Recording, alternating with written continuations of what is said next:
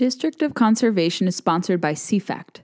To learn more about the organization, visit w w w dot c fact dot org. Welcome to episode one hundred fifty-two of District of Conservation. I'm your host, Gabriella Hoffman. Today we're rejoined by Brad Smith of Walton Rods, after much delay, to talk about some of the latest products on his fly rod line, the brand new Range Reels subsidiary brand that they launched, and so much more. We recount the trip we took to Steelhead Alley in Pennsylvania, and he talked a little bit about recovering his mule deer harvest, how the hunting operator shipped it to his address. For the next thirty minutes, you're going to hear this wide-ranging conversation and learn more about his really awesome company. Enjoy and let me know what you think. I'm joined by Brad Smith, now a real-life friend since we've gone fishing in the last few months. But Brad is going to talk about what is happening with his company, Walton Rods. We're going to recount a little bit of our really awesome, epic steelhead trip we did in December, and he's going to tease a little bit of new product from his brand new reel line and also some new models on the existing fly line with Walton Rods. So Brad, good to speak with you again. Hope you're doing likewise. Did you successfully recover the deer harvest? I think you were expecting a package of your deer. Yes, it came last night. Excellent. Uh, it's a it was a crazy process. Uh, as you as you're aware, uh, most people probably I'm sure aren't, but we went out to Colorado on a mule deer hunt. And uh, my partner in Walton Rods uh, and his girlfriend, they live in Rifle, Colorado. That's where our shop is. And we've been going out there for years, uh, elk hunting and mule deer hunting. And we finally were successful this last trip. Um, and it's all D I Y. We're on public land. I mean, that's just what we do. And uh, I got a mule deer. And then our friend, uh, Chris is his name, he got a mule deer as well. And uh, it's a pretty seamless process. And so once you get drawn, you got to get one. And then we worked with a uh, company, uh, Wild Game Transport, I, I believe is what they were called, hmm. um, where they just ship it to you on a semi. So I had this guy call me last week and he's like, hey, dude, we're on the way. It's like, cool. And uh, they kind of gave me a window when they were going to be at my house. And uh, man, sure enough, they just showed up, a big semi rolled out in front. They handed me eighty pounds of meat and left. It was it was pretty, pretty seamless. Very good customer service. I'm, some of us still had our deer all the way back with us. I had to buy a cooler, as you know, around the same time. I was on the other side of I, oh, of all that. We were. We were Sorry, my dog is barking. If you can hear her. Good. We we were very close, actually, in in region, and we both got deer. I think the same weekend. I got mine that Saturday. Okay. It was election day, I think, right? The weekend after election day. I got my deer that Saturday. I got my white-tailed doe, and then mm-hmm. your nice muley buck either that day or Sunday. I forget which day, but uh, transporting uh, yeah. that meat back was a challenge, like yeah. with all my different uh, luggage and carry-ons. But it wasn't impossible to do. It was maybe a fraction of what you you had. I think I had maybe thirty pounds of my deer to bring back. But that's that's nice that they offer. I mean, you might as yeah. well. For that service if you don't want to. Well, the other option, it was you pack it in dry ice and mail it to yourself. I, I, I assume, yeah. But uh, this was just the way to go. You know? So uh, it wasn't too expensive, I guess. For the it was it cost me uh, two hundred seventy-five bucks to get it. Oh, that's not bad. Okay, and that's having a semi drive it all the way to me from Colorado to Indiana. So. Factoring that all in, yeah, that, that that doesn't seem so bad after all, actually. Yeah, but I got, you know, my whole deer back, which is nice, other than just a few chunks, you know, the, the roasts and, you know, all that. This was me carrying it on my back. That's what that represented, because I had to pack it out of the mountain. Okay. I haven't quite experienced that. I, I, I think I had an easier time with packing out my deer, but I know from more experienced friends like yourself that it is kind of a challenge to lug all that. But that was really nice that they safely delivered it to you, and hopefully you really got a You really got to want to pull that trigger.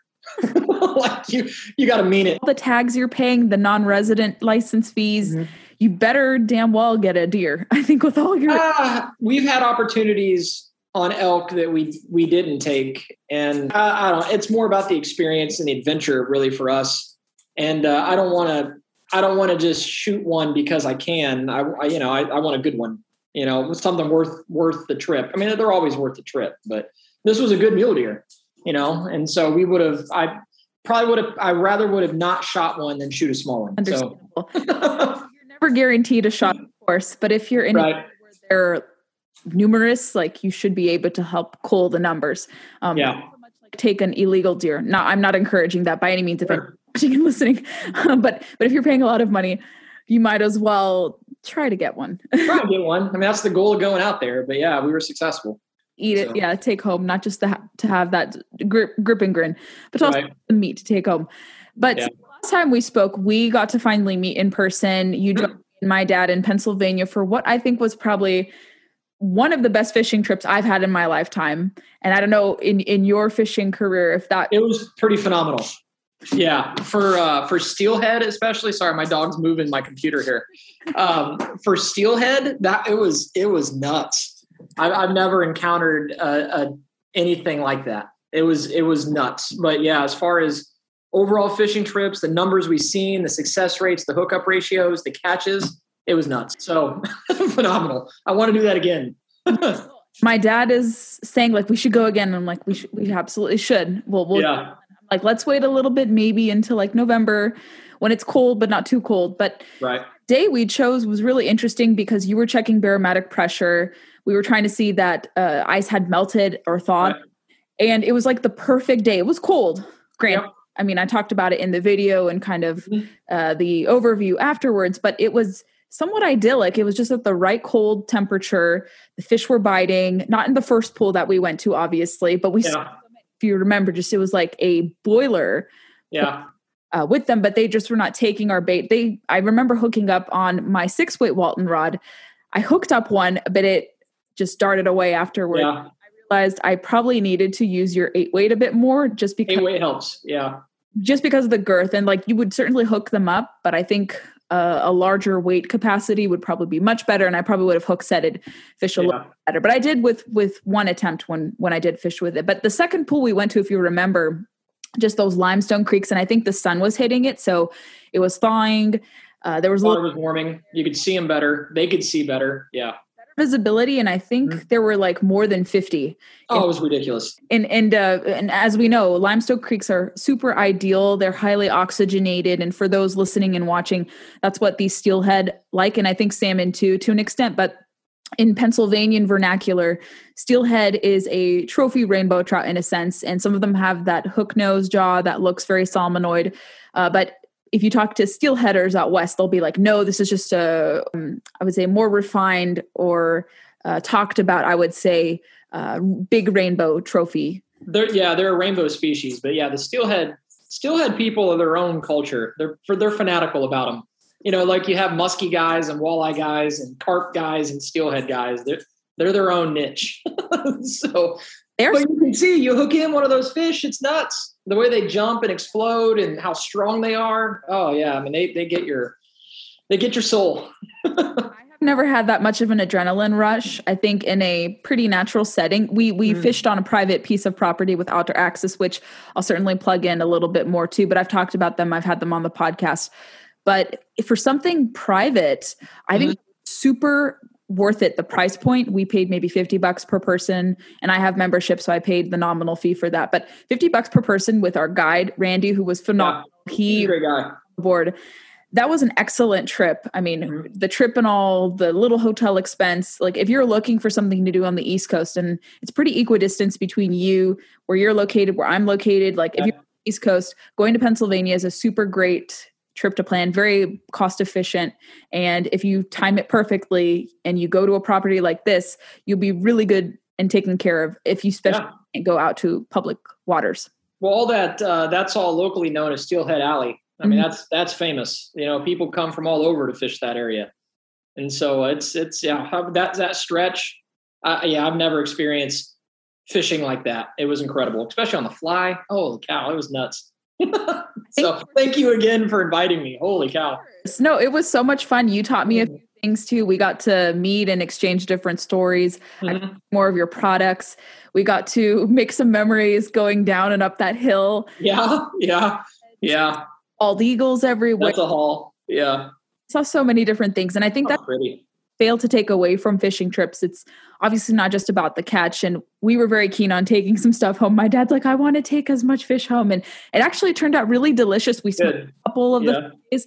We cooked it. And, and my dad's like, this is comparable, if not better than the supermarket, obviously better than supermarket salmon. So he's like, yeah.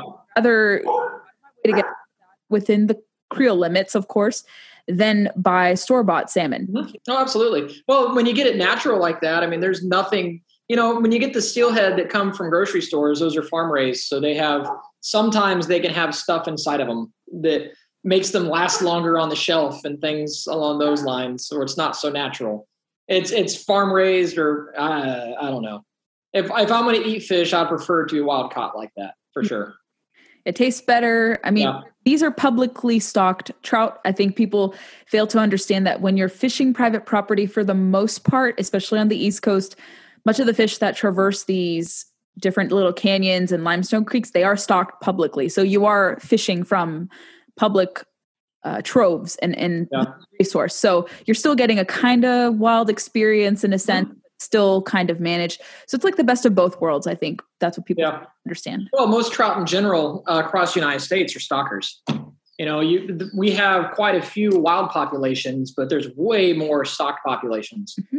You know, so most fish, except for brown trout, we got a lot of brown trout, but they're invasive. They're not even a natural fish here. And so uh, the rainbows are, and you know, and other species. But yeah, by and large, it's a stocked population we have. They're fun still. You know, they get big, they reproduce, they grow, but their origins came from a fish farm. Right. But that goes to, yeah. I guess, the success of conservation, because yeah. some people may question the means of it. And there's a huge debate surrounding, I think with steelhead out west, there's a huge debate surrounding on fish farm or farmed or privately farmed uh, steelhead. And I know out west, it kind of does work in a sense to help replenish some of the diminished numbers, especially the more endangered subspecies of salmon yeah. out there, um, because they're not at the point where they can s- self-sustain privately. So you could have these uh, subsidiary efforts come in and help replenish the numbers. But I think also it should be okay. Like here on the East Coast, like you said, most of them are breeder. breeder. Yeah. Uh, they're not naturally occurring here, maybe except for, I think, the rainbow trout. Rainbows are, brook trout are. Yeah, there's a handful of species. Cutthroats, and we have a handful that are.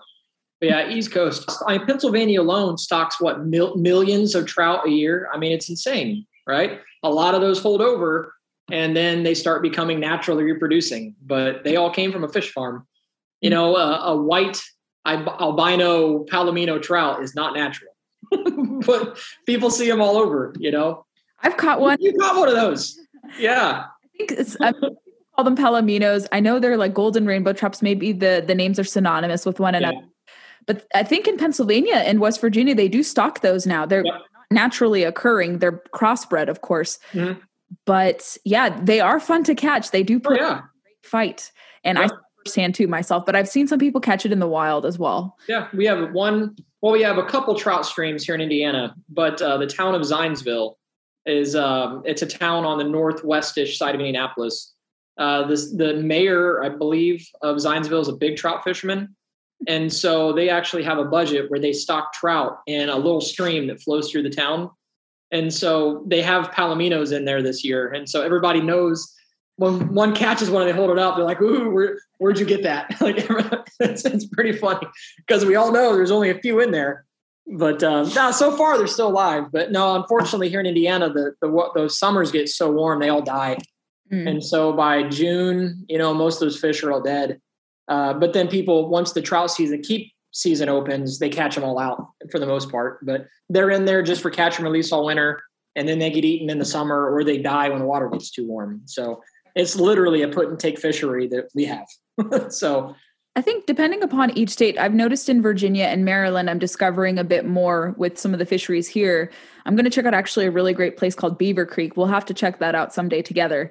Yep. To come back this way or come this way more so. But that is one of the most pristine limestone creek okay. fisheries in Maryland. And a friend of mine who's an Orvis guide, he calls himself the dirty hippie, dirty fly fishing hippie. And he's a really interesting guy. And we've become friends in the last year or so. And he posted just how robust that fishery is. And he's never seen, he saw like a dozen and a half different trout in this stream. And it's a really hard stream to fish from what yeah. say. Uh, but he saw so many of them, and this is a put intake, st- or this is a, a catch and release delayed harvest stream. Mm-hmm. Some of it you can put intake, but Maryland is really unique in that there's so many different, I would say, delayed harvest or just simply catch and release streams within their system. Yeah. You see a little bit of this in Virginia too, and you have to be cognizant of it. And obviously, sometimes in the delayed harvest streams, people do outfish them, fish them out. Mm-hmm. And I think that's wrong. I mean, if the sign posted says strictly catch and release, you got to abide yeah. so people can have fun and enjoy the fishery. When right. it's take stream, that's a whole different equation. Obviously, factor yeah. the creel limit. I mean, each varies. I think one place local to me is like four per person per day, yeah. uh, no size limit. Um, and obviously, you have to go according to what the department says and check yeah. place before you fish. But yeah, it's kind of sad that people are not cognizant of that. Like, you should be aware of where you're fishing and not overfish or take anything that's not supposed to be taken. Normally the signs are clearly posted. Most of the time people ignore it or they don't see it. Mm-hmm. So true. Yeah. Yeah. I hope with the new fishing participants coming, they kind of learn the ropes, and I think people will, and that conservation component will be kind of embedded into them. And, and I think they'll learn more about it. And that's not to say all new anglers are doing this, but there's always going to be poachers. Unfortunately, we see this, oh, yeah. of course, but there are poachers in, in angling as well. Mm-hmm. But I want to talk more about some of your product sure. more specifically and more broadly for those who are unfamiliar with Walton Rods. Talk a little bit about the company, and if you're at liberty to talk about kind of the growth you've had and, and some of the shops you guys are going to be appearing in this year. Yeah. I mean, I'm an open, I'm, I'm, I hate the expression, but I'm an open book. So that's kind of the reputation that we built is, uh, you know, an ethical kind of a thing. There's, uh, fly fishing has had a huge surge through the pandemic. It, it's been remarkable to see of so many people getting involved in the sport. Uh, you see it in the social media side, you see it in sales, you know, rod sales, reel sales, guides, trips.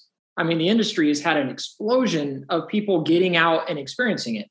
Mm-hmm. Um, for whatever the reason is, people have gravitated to fly fishing more than any other sport during all this. I don't know if it's just the people had time to watch a river runs through it and wanted to experience it. I don't know, but people love it. And uh, we've seen that growth in ourselves. And our whole kind of niche, I guess, from the beginning is, look, we're going to do this, but we're going to be honest about it.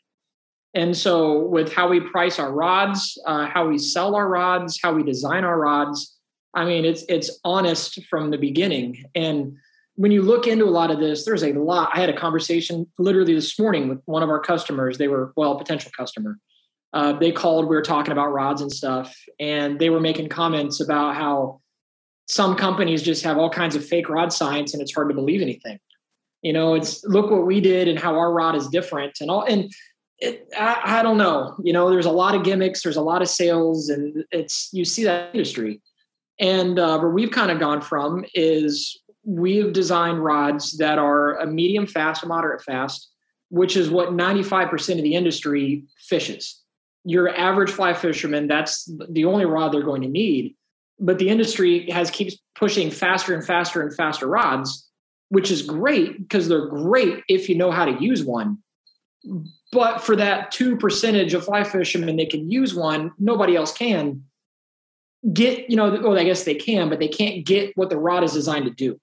And so we kind of stick more to that medium fast action, which allows forgiveness when you can cast. So if you're not a great caster, the more flex allows for you to learn. It allows for a mistake, because if your rod's too fast, you make a mistake, your cast falls apart. You know, if you have more bend, it can absorb that stuff. It allows you to lay a line down better. Uh, it allows you to pick a line up better to cast. It's just an easier tool to learn on. And then as your skill gets better, you can manipulate that medium fast rod better and learn how to cast better and, and hit pockets better. And then you feel when you outgrow it, because then eventually somebody will give you a fast action rod.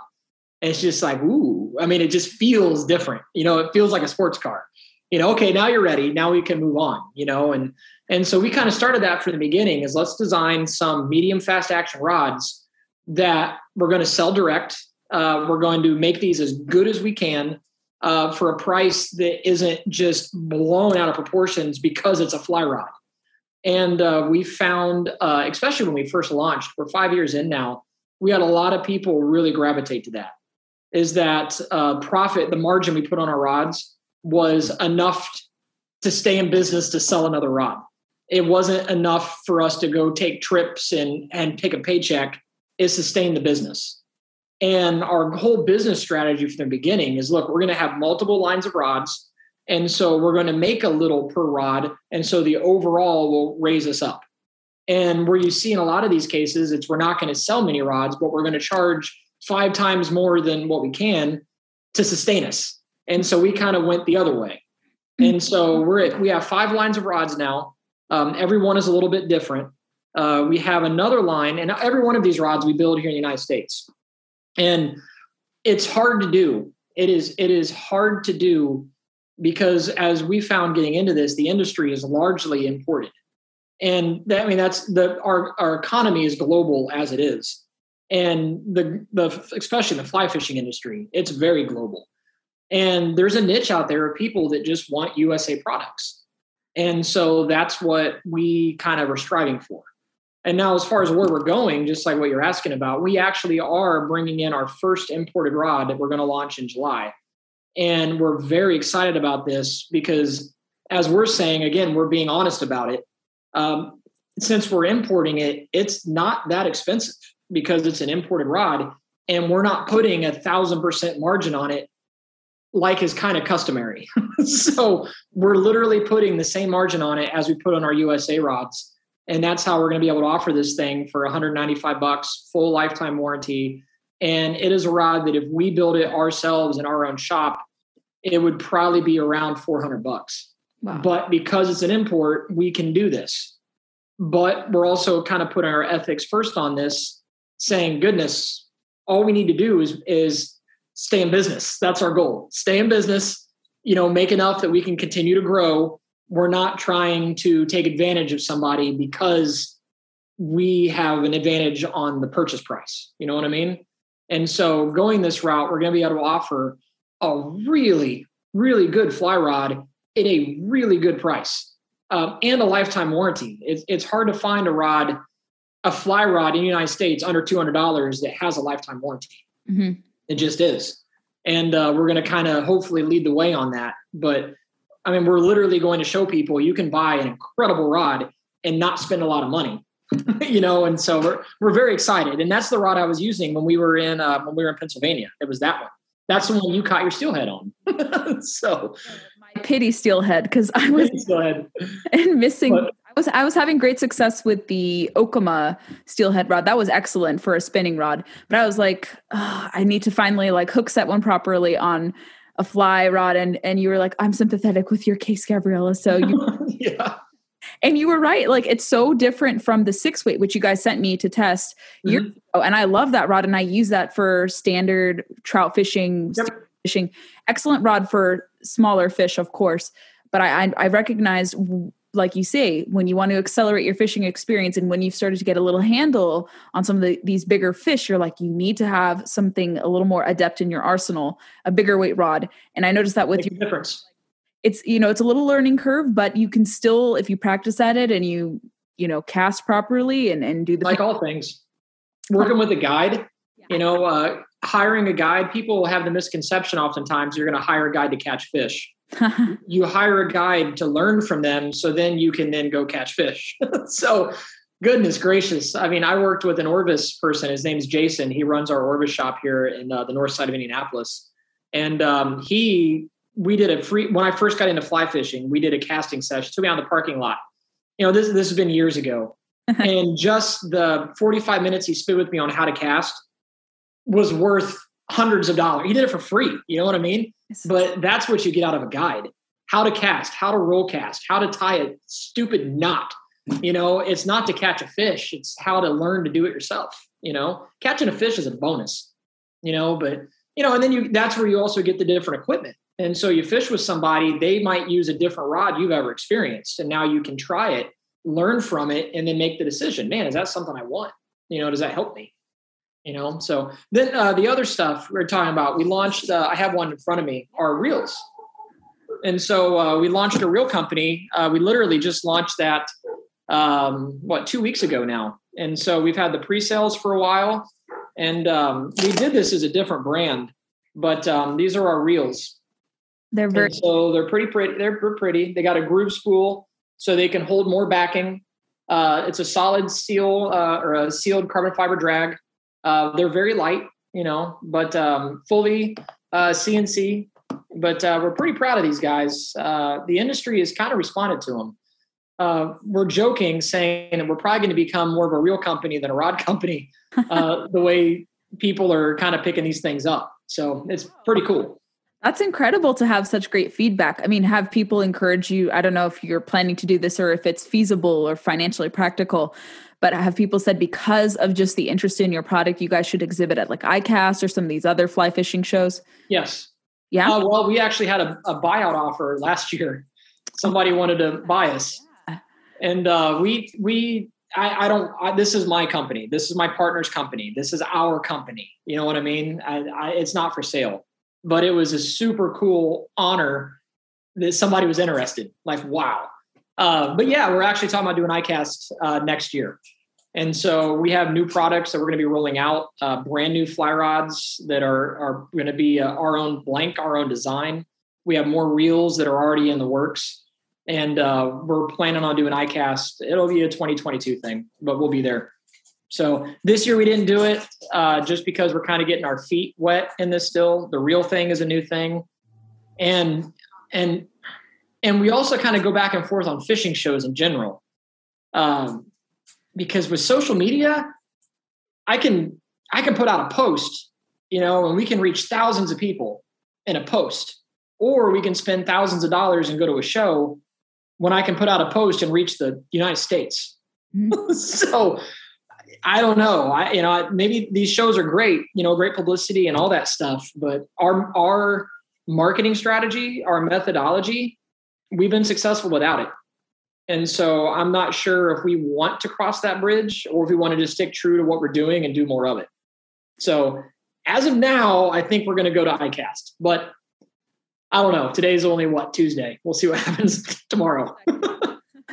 Well, if you do, cons- I told you about this show, but I think in terms of niche specificity, the Virginia Fly Fishing Show, I think they have pretty fair rates from what I understand for exhibitors. So that would be worth your while, I feel, because it's like it caters to your clientele. Yeah. Uh, you would get a good return on investment. It's a lot of fun, great food, and the organizer. Oh, sure. Okay. So that's we have, we've looked at that one. We looked at one in West Virginia, uh, Virginia, uh, one in Ohio, several here in Indiana, one in Michigan, one in Fort Wayne. I mean, there's a whole, there's a whole series we've been looking at. Nice. But uh, we, like I said, we may cross that bridge. So we have kayak rods, uh, spinning and casting rods we're going to launch very soon. And so we worked uh, with three different uh, professional kayak anglers. And so we're getting into the bass world now. Mm-hmm. And um, we're going to start seeing, those are going to start creeping up on our social media probably within the next fifteen days. That's and so uh, we're excited about those. That might change the whole game with those things. And so um, these guys basically went to them. They're friends of the company. They, they're fly fishermen, and basically said, if you guys could design a perfect kayak rod, what would it look like? And so we took all three of their um, designs and turned it into rods. And so we're going to have a full line of spinning rods and a full line of casting rods specifically designed to be fished out of a kayak. And so uh, I can't give too much away about it, because I think once these things hit the market, you're you're going to see other companies making similar ones because they're unique.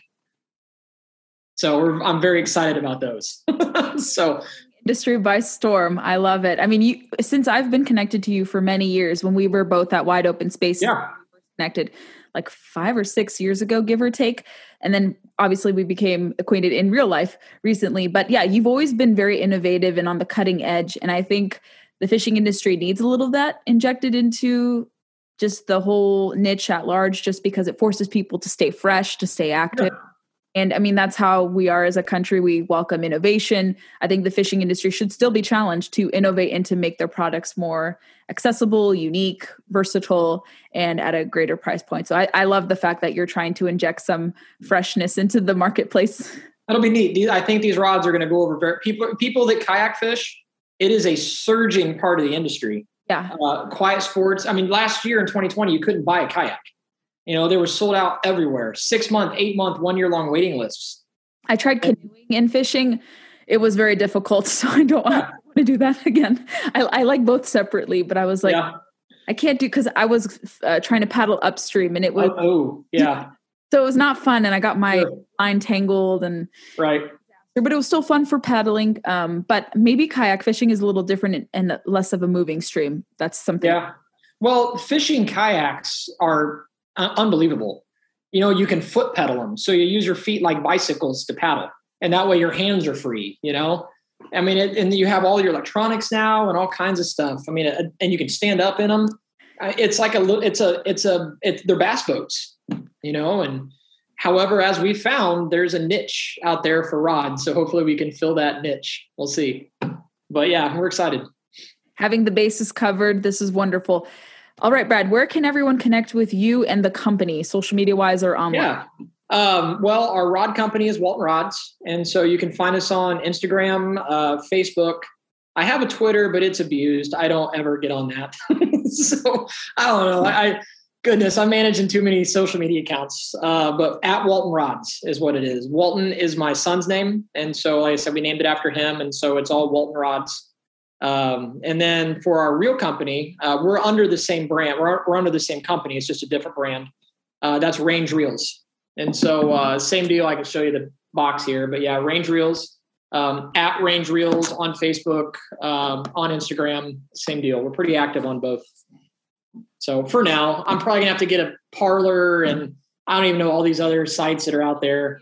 I'll help you with navigating the stuff, and maybe Go Wild would be a good place for you to advertise. We are on Go Wild as well, uh, at Walton Rods and at Range Reels on Go Wild as well. Yes, we were there. Yeah, I need to utilize that more because I go there to post my podcast and consequential catches or harvest, but I don't go there often as I should, but that's also a good place to go. I scroll, I scroll, I look at it. I don't post much, but I scroll, I enjoy it. It's a great site. It is. Uh, people that are in the outdoors industry, I do talk about it. You need to join it. You know, it, it's a good, it's a good up and coming, it could become a dominant player in the outdoors industry. Yeah. And they just enabled their desktop feature. I was saying that and I interrupted. Oh. I'm sorry. With respect to that. Are you hear what you say? They, they have a desktop feature. Okay. So you can access the app now on your desktop. I will do that once we get off of this. That's cool. I didn't know that. I've just been using it on my Android. This has been wonderful, Brad, to catch up. Thank you for updating my listeners on some product, recounting our fishing trip, kind of demystifying fly fishing, and talking about some emerging forms of fishing with me today uh, for this YouTube broadcast, but also for my podcast. So thank you so much. And oh, I thank you again soon. Yeah. Talk soon. If you enjoyed this conversation with Brad Smith and are interested to learn more about Walton Rods, head over to the show notes section of the podcast, easily retrievable, and learn more about them. Follow them on social media. I will plug in links for that. And hopefully it motivated you guys to try out fly fishing and learn more about how they're diversifying their kind of rod portfolio and branching out into the reels business. I love innovators in the outdoor industry. And it's really exciting to see them kind of creatively disrupt the fishing market a bit more, because it forces people to be creative and challenged more to, to keep up with the trends and to offer quality products. So we need a little injection of that every now and then. And I think Walton Rods is doing an excellent job of that. Make sure to follow the podcast on your preferred listening service. Apple is the go-to one where most of our listeners hail from. Also, Spotify is starting to become a very popular provider. So if you have Spotify, subscribe to us there as well. Leave some reviews. Those go a long way in kind of gauging listenership. Find us on Facebook, Instagram, and Twitter to never miss a beat nor guest announcement. And send me some suggestions on topics and guests you'd like to hear on the podcast going forward. Until Monday, happy hunting and happy fishing, everyone. Go outdoors if you're able to.